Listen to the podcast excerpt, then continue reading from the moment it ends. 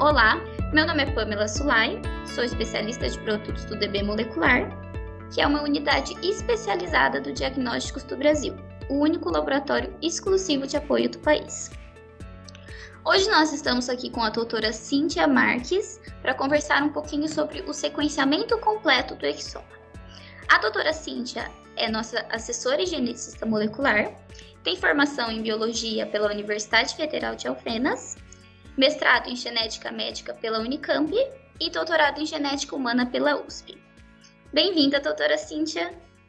Olá, todo mundo bem? Eu agradeço muito o convite, a oportunidade de estar mais uma vez aqui para a gente bater um papo e falar de genética.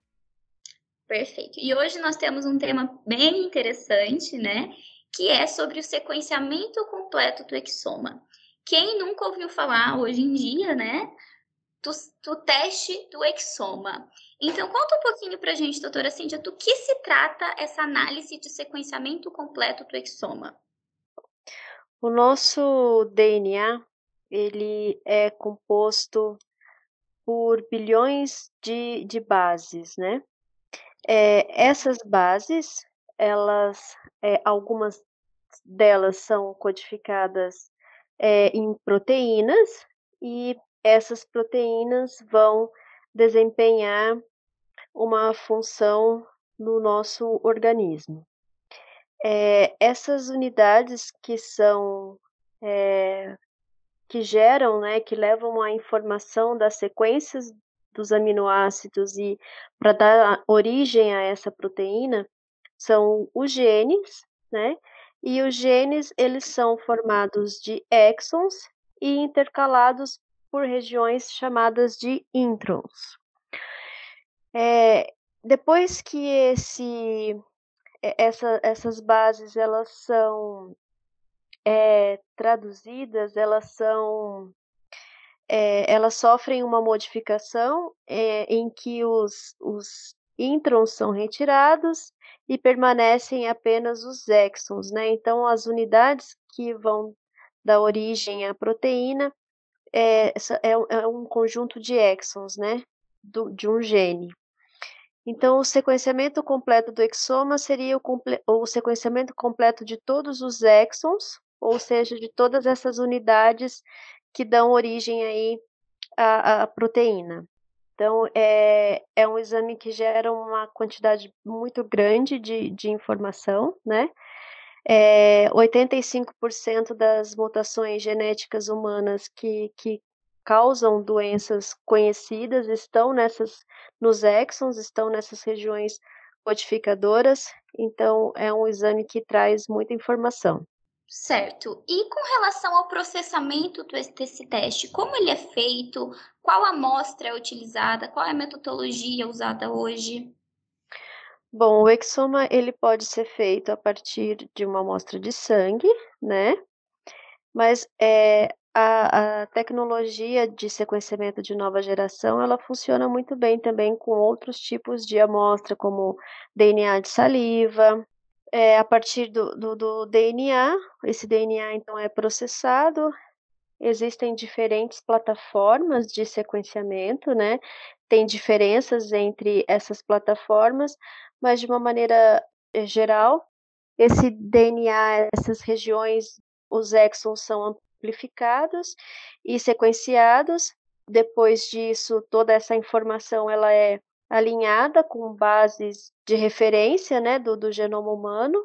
Então, é, diversos é, programas de bioinformática ajudam a, a, identificar as mutações e ajudam a interpretar um pouco o que cada uma delas é, significa, né? É, em que gene aquela alteração está, se aquele gene está associado a alguma doença em, nos bancos de dados, se aquela mutação ela é, ela causaria uma, um impacto é, na função ou na estrutura da proteína, enfim, diversos programas de bioinformática vão dar informações a respeito de cada uma das variantes é, encontradas e aí para auxiliar na interpretação é, se aquilo pode ser associado à doença ou não.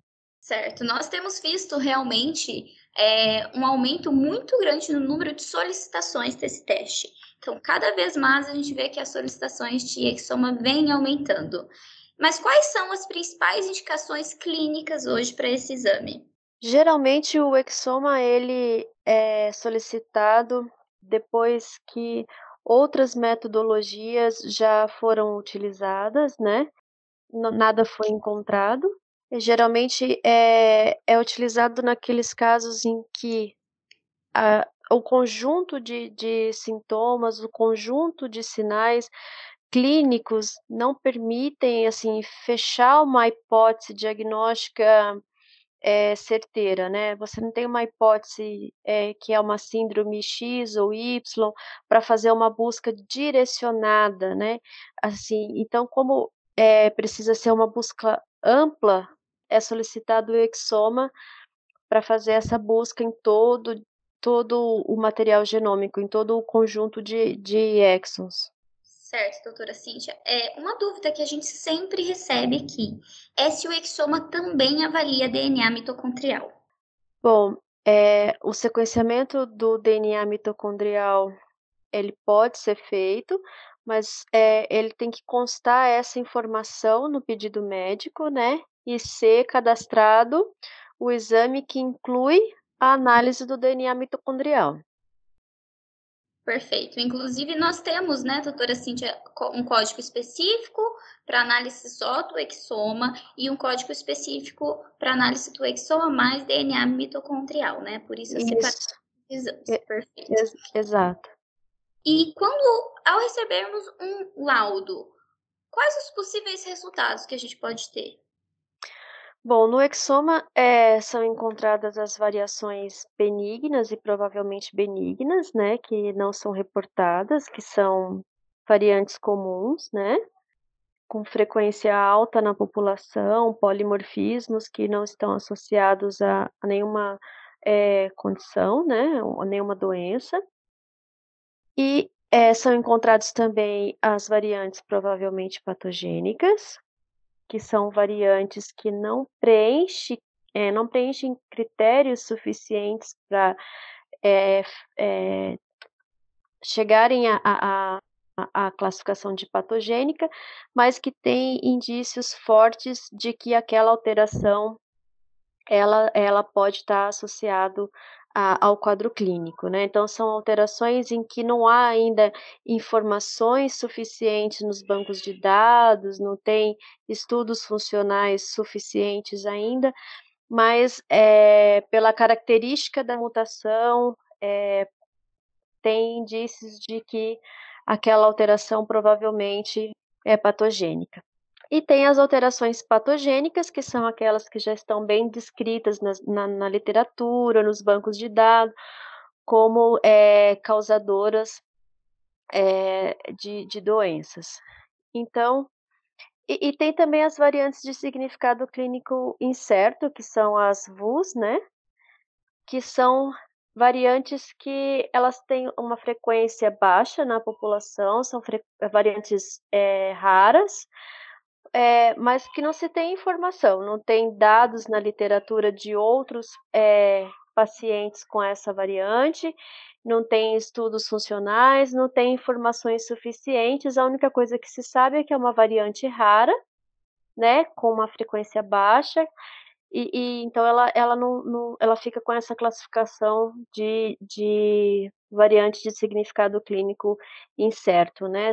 É, são feitas análises em sílico, né, em programas de predição de, de patogenicidade, e essas análises ajudam um pouco a entender se aquela variante pode causar um, um efeito, um problema, assim, na formação da proteína, na estrutura da proteína, e, é, mas esse dado ainda não é suficiente para tirar essa, essa variante da classificação de VUS.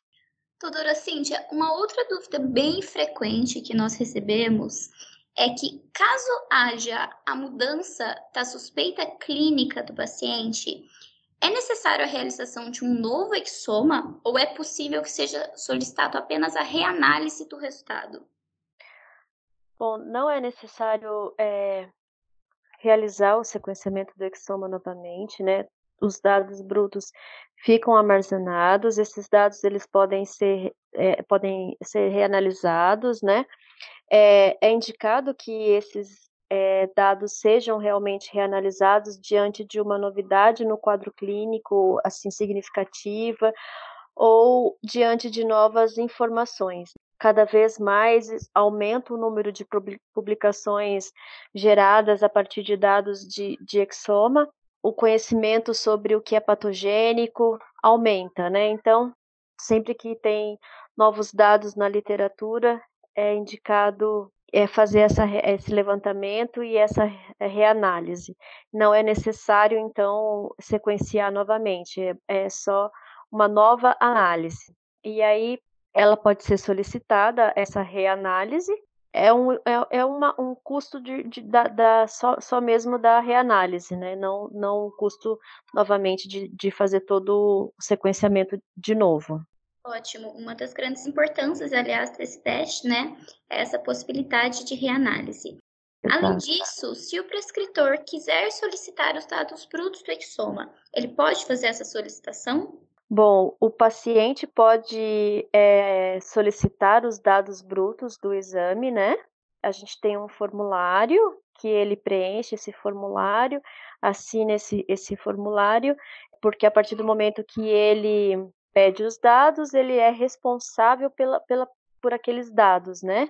Então, ele tem esse formulário que ele preenche e assina e ele recebe os dados brutos Certo. E ainda com relação ao paciente, quando ele vai realizar um teste de sequenciamento completo do exoma, quais informações ele deve fornecer ao laboratório?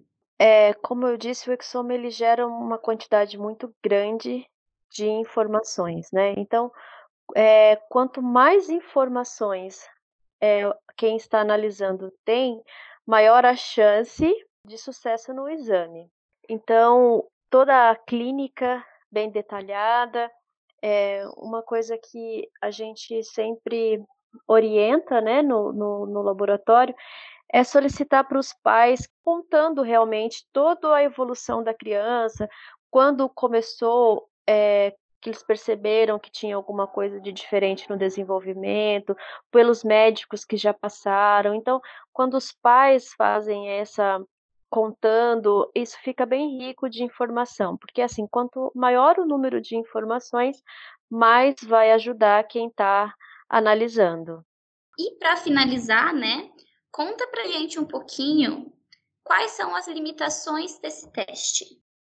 O exoma é, não é considerado metodologia padrão ouro para detecção de, de CNVs, não detecta alterações por expansão de microsatélite, não detecta alterações estruturais é, no cromossomo, como inversões, translocações balanceadas, é, não detecta alterações epigenéticas, não, não detecta alterações nos introns, né? É, regiões intrônicas muito distantes das, das regiões de, de junção exon-intron, para alterações de número de cópias, né? É, existem pipelines específicos para detecção de CNVs, mas outros métodos, como o Array, o MLPA, continuam sendo padrão ouro para detecção de CNVs.